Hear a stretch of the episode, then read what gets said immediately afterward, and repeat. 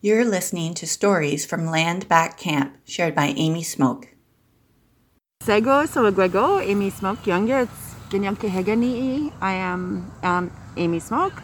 I'm Mohawk Nation Turtle Clan from the Six Nations of the Grand River, and I've lived in KW my entire life.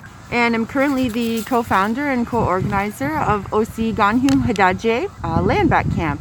Some of the challenges, everyday racism, 24 hours a day, um, and we do have folks here awake 24 hours a day. We have night watch crew, we have settler accomplices who um, shoulder that work for us in educating folks who demand um, the right to be heard in, in this space.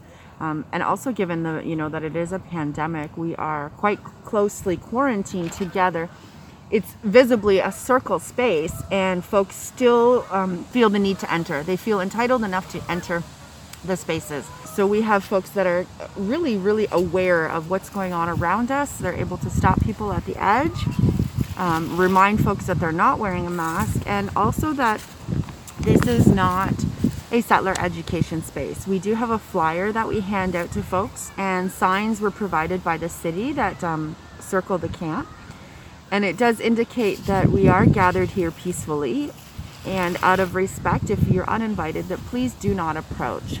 Um, we do often see people get a little upset by that last line and turn away quite angrily. They do feel that they deserve to speak to an Indigenous person in the moment. And then they'd like to talk about residential schools or something um, that brings up trauma for most of the folks here. Um, that is not our job here. We don't get paid to educate anybody. There are local Indigenous organizations that folks can Google and access information on the history, the true history of the space we call Canada for us to educate folks, it takes the accountability of learning off of the settler.